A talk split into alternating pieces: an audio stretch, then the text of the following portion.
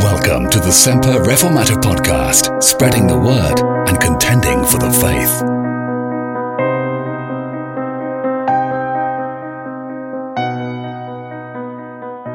Now today, for a few moments, we're going to think about Paul. We've seen him in Athens preaching to the heathens, the pagans.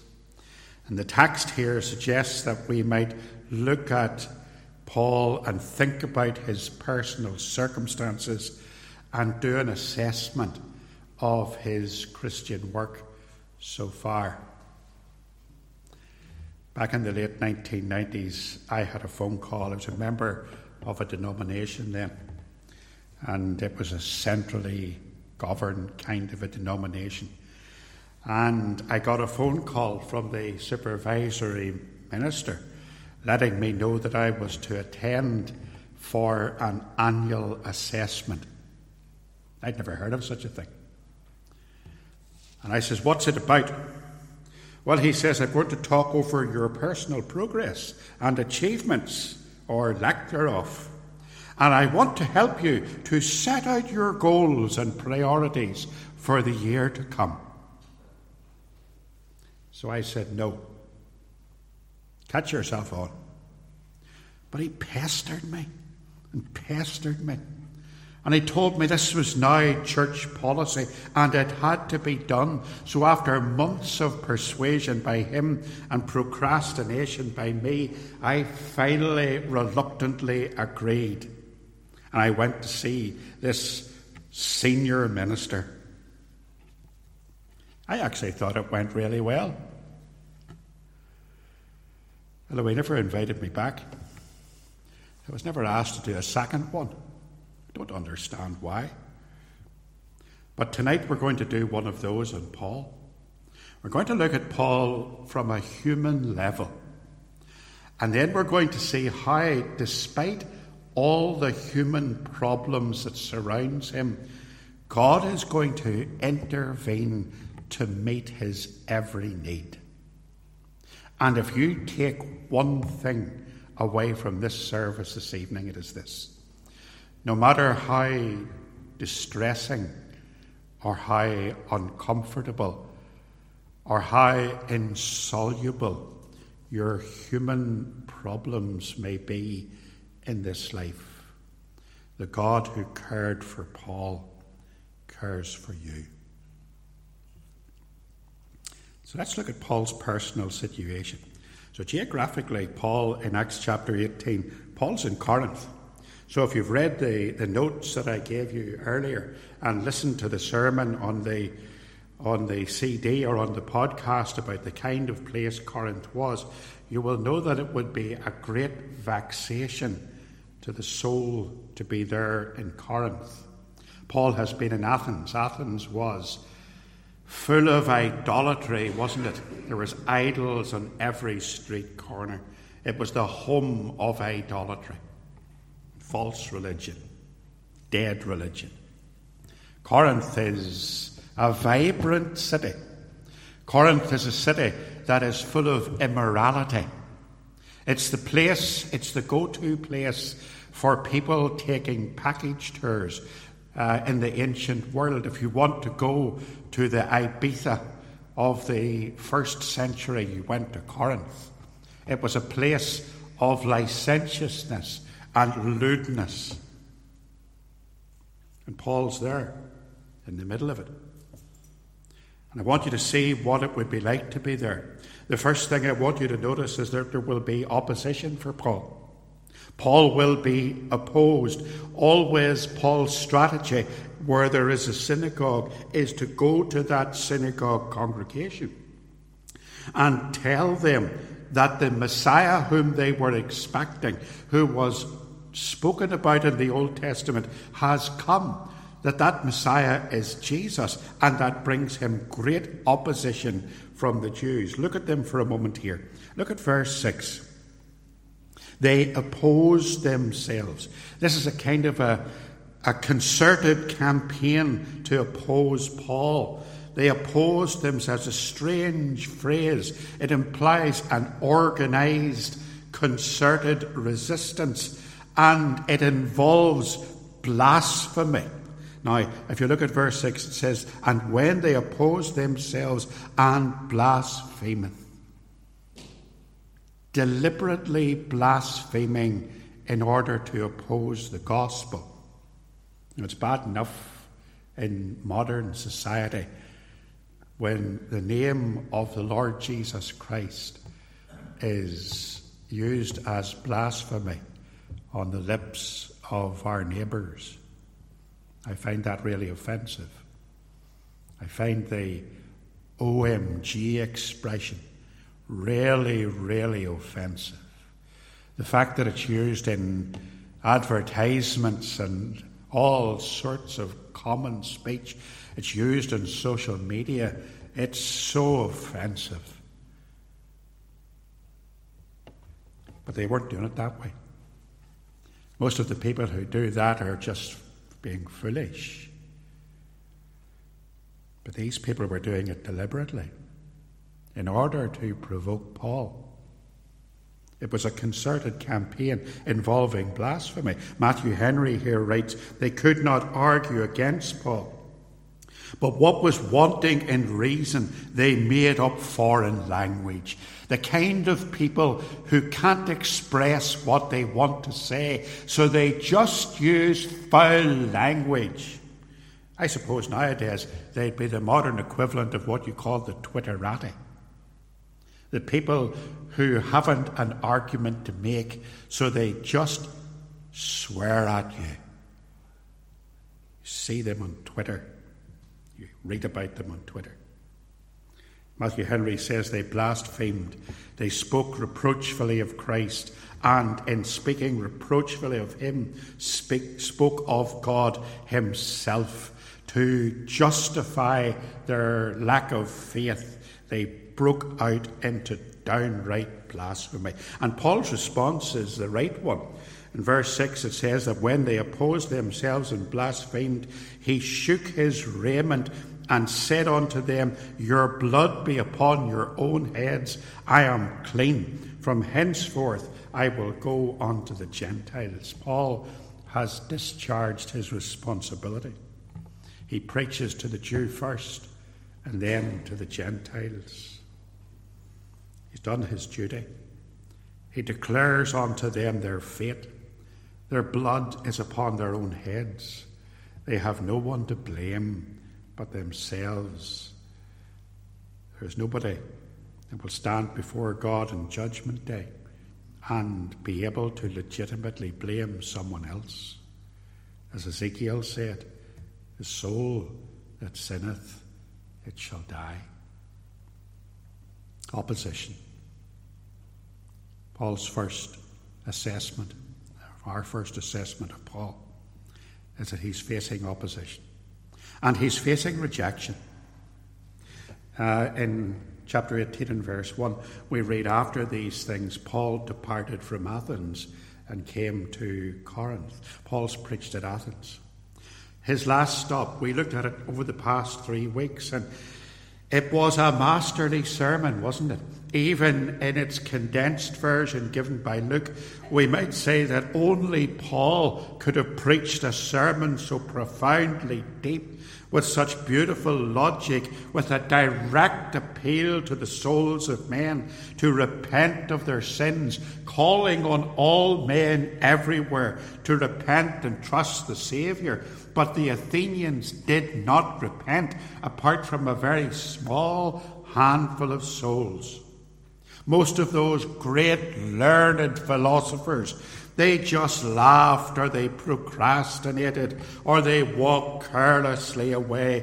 The city of Athens, that great learned seat of knowledge, preferred to remain in ignorance. They brushed aside the salvation that they could have had in Christ. And how that must have hurt Paul. Not hurt his feelings. He wouldn't have been hurt because he hadn't got a fair hearing. Paul was no snowflake. But it must have wounded his soul that people who heard the gospel so blatantly rejected it, were so careless about eternity. What about us? Even today, there are people who hear the gospel and who go away careless about what eternity holds. Opposition, rejection, loneliness. Paul had been all on his own in Athens.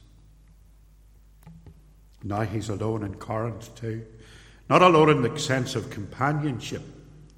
As we previously saw on that CD, he has found companionship with Aquila and Priscilla, but he's alone in the work.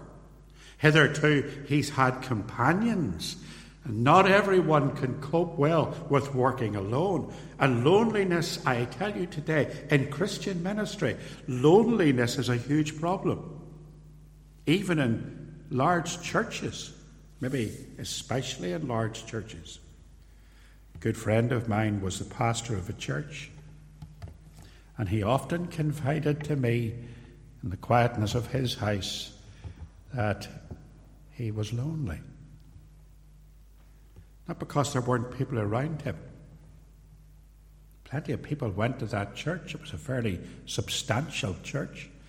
He was lonely because he felt there was no one to help.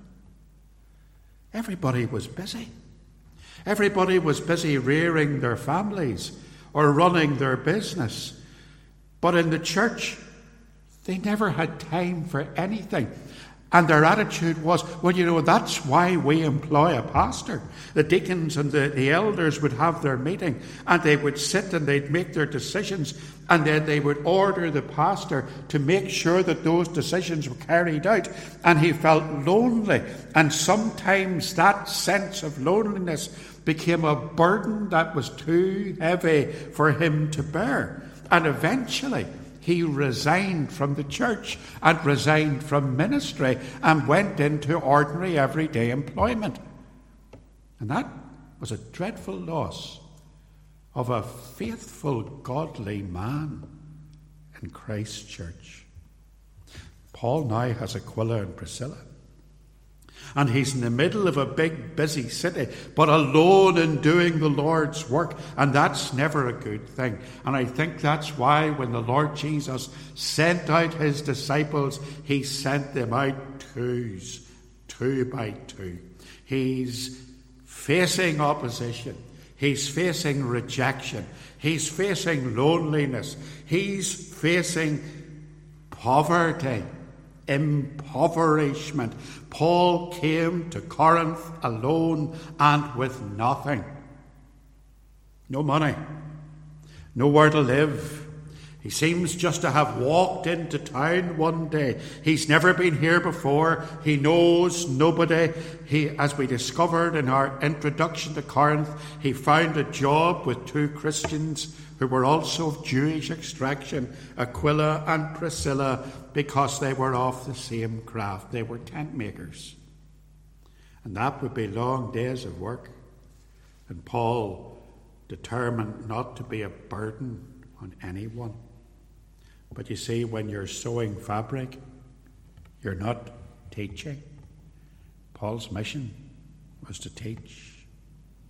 Opposition, rejection, loneliness, impoverishment, apprehension. Wonder what's going to happen to me here. Think about that. Think about Paul's missionary efforts so far. On his first missionary journey, he's been hounded from town to town by angry Jews following him, determined to stop him from preaching. He's been beaten and stoned and left for dead. One of his close companions has deserted him. On his second missionary journey, again, he's been subjected to threats and abuse. He's been stripped and humiliated and beaten and imprisoned.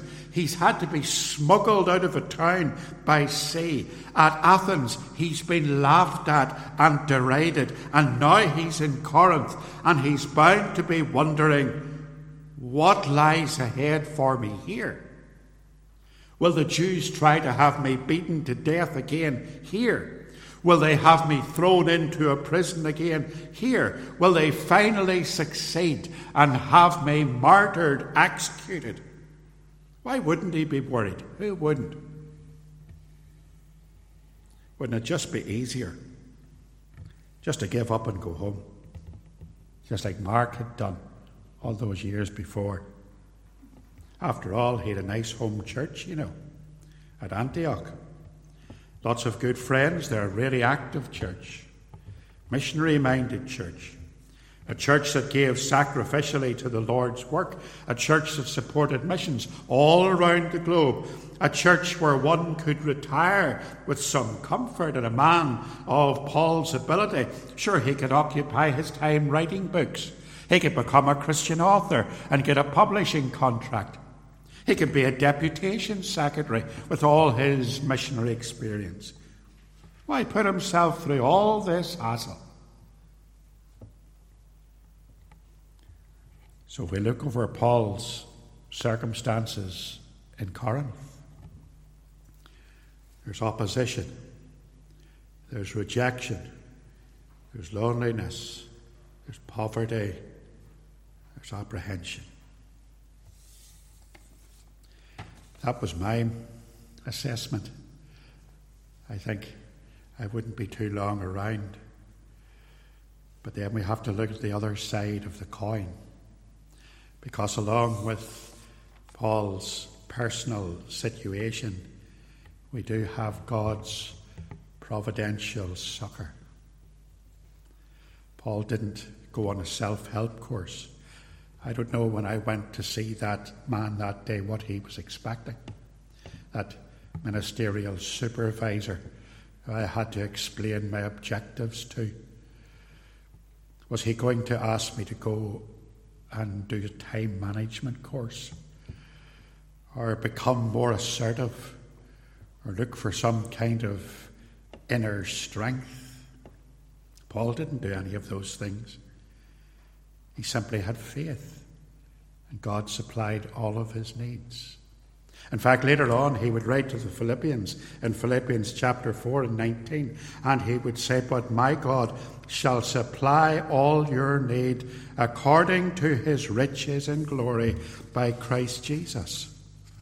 It doesn't matter what circumstances Paul finds himself in. The opposition, the rejection, the loneliness, the impoverishment, the cares about what's going to happen there, none of that would matter. In fact, Paul would later on say that everything in this life, not this life, could offer him. He counted it but dung, that he might win the prize of serving the Lord. Let's see how God helped him. First of all, he sent more laborers into the vineyard. Chapter 18 and verse 5. And when Silas and Timotheus were come from Macedonia, Paul was pressed in the Spirit and testified to the Jews that Jesus was Christ. Do you remember? Timothy and Silas had been in Macedonia when Paul left Berea to travel to Athens in Acts chapter 17. And now they too have joined Paul in Corinth. And that brought him encouragement. As soon as they came, there was encouragement for him. They found him pressed in his spirit. There was this responsibility. He was joined by enthusiastic men, and together they were able to go to the synagogue, and they were able to proclaim the gospel. There's a group of enthusiastic serving Christians who could meet together and could encourage each other. And you see, friends, that's why we need the church, and that's why we need fellowship. God never ordained for Christians to be solitary religious hermits or monks. God does not want his people, to use a modern phrase, to practice social isolation or social distancing from one another. If you're a Christian, you're a member of the body of Christ. You're part of a family. You're in fellowship with other believers. That's why the church suffered very greatly when the churches were ordered to close and fellowship was so badly restricted, because watching a service on Zoom is absolutely no substitute for the fellowship of the Lord's people. We're not to forsake the assembling of ourselves together. There's encouragement for Paul. And there's a small group of men, Paul and Timothy and Silas and Aquila and Priscilla, and a woman. And there's 5 of them. And that's enough to be a church. Remember that Jesus promised that he would be with us when we meet in his name, no matter how small in number we might be.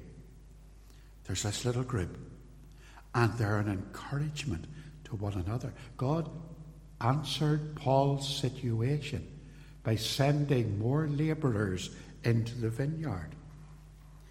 And then he answered Paul's situations by providing financially. Timothy and Silas just didn't bring great help and companionship. They brought financial aid for the mission. It seems that the churches up in Macedonia were now so well established that when they had heard of Paul's lonely endeavours in Greece, they gathered together an offering to assist with the Lord's work. That's what we were reading about in 2 Corinthians.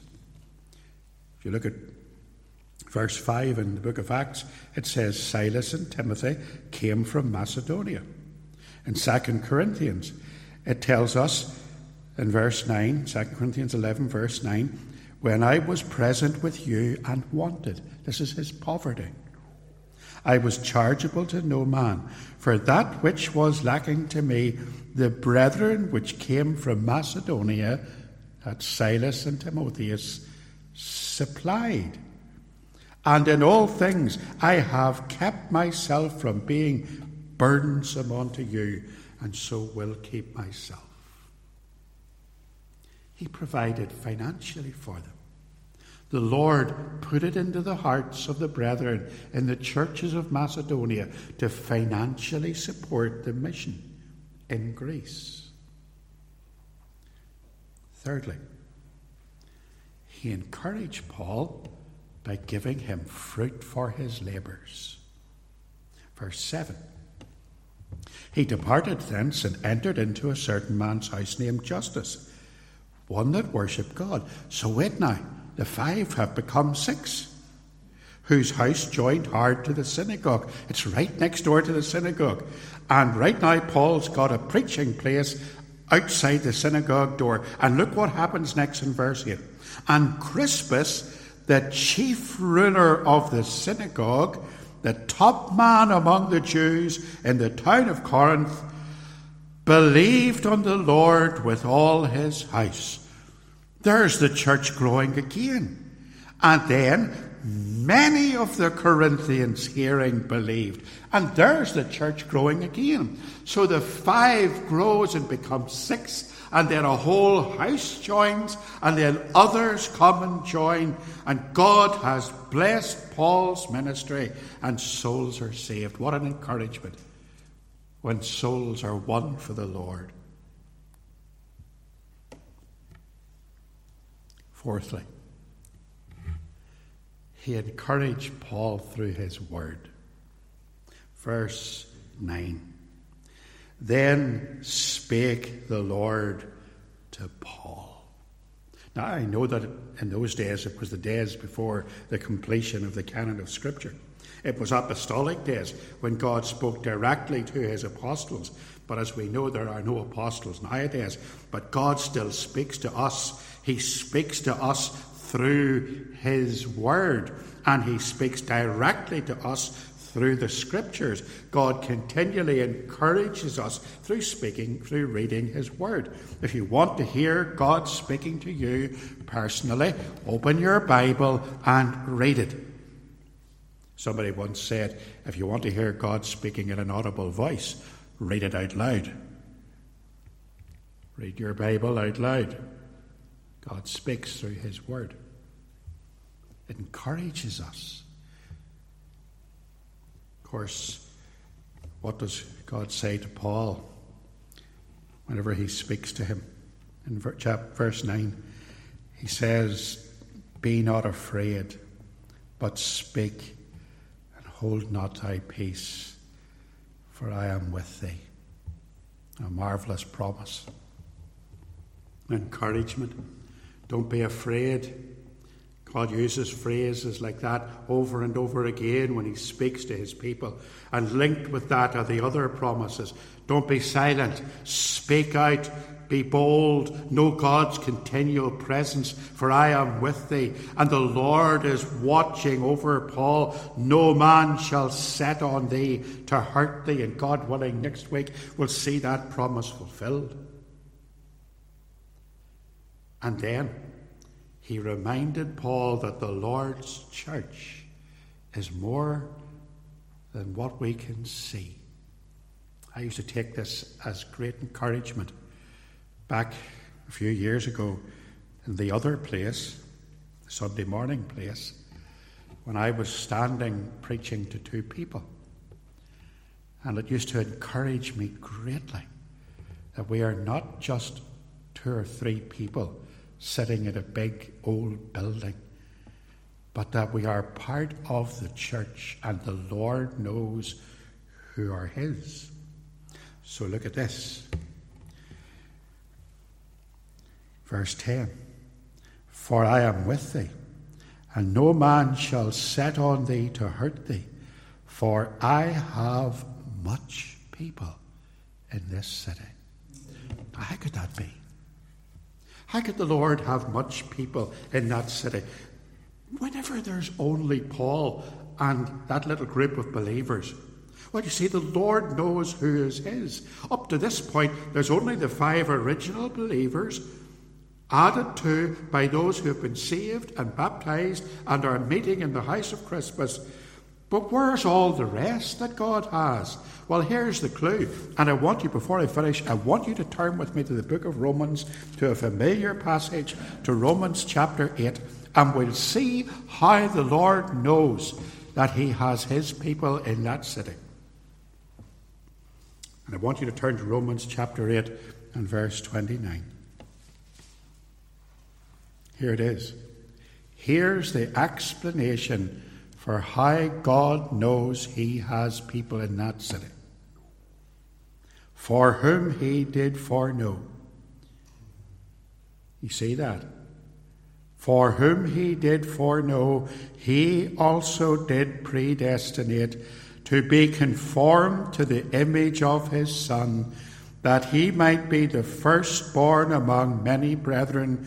Moreover, whom he did predestinate, them he also called, and whom he called, them he also justified, and whom he justified, them he also glorified." Do you see that staircase? God knew there were people in that land. God knew there were people in that city because he'd already chosen them. He was going to call them by his grace. They were going to come because God's grace, of course, as we know, is effectual. The effectual call of God upon the sinner is that when God calls, the sinner comes, and he justifies them, and he brings them into his kingdom. Of course he knew that he had many people in that city. There were many of God's elect already in Corinth. And in God's own time, they will hear the word of the Lord. The Holy Spirit will convict them of their sins and bring them to saving faith in Christ. And soon the Corinthian church which is now just a tiny group of people, will grow, become one of the major churches in the kingdom of God. Paul stayed at Corinth for about 18 months. It was his first long-term mission station. Up to this, as you know, he's been moving around on an itinerary, but while at Corinth he preaches and he teaches, and under the influence of the Holy Spirit he writes his first letter to the Thessalonians. And one commentator remarked that Paul's stay in Corinth was a turning point in his ministry that influenced everything that he would do from that point on. And we'll see what we mean by that, God willing, next Lord's Day evening.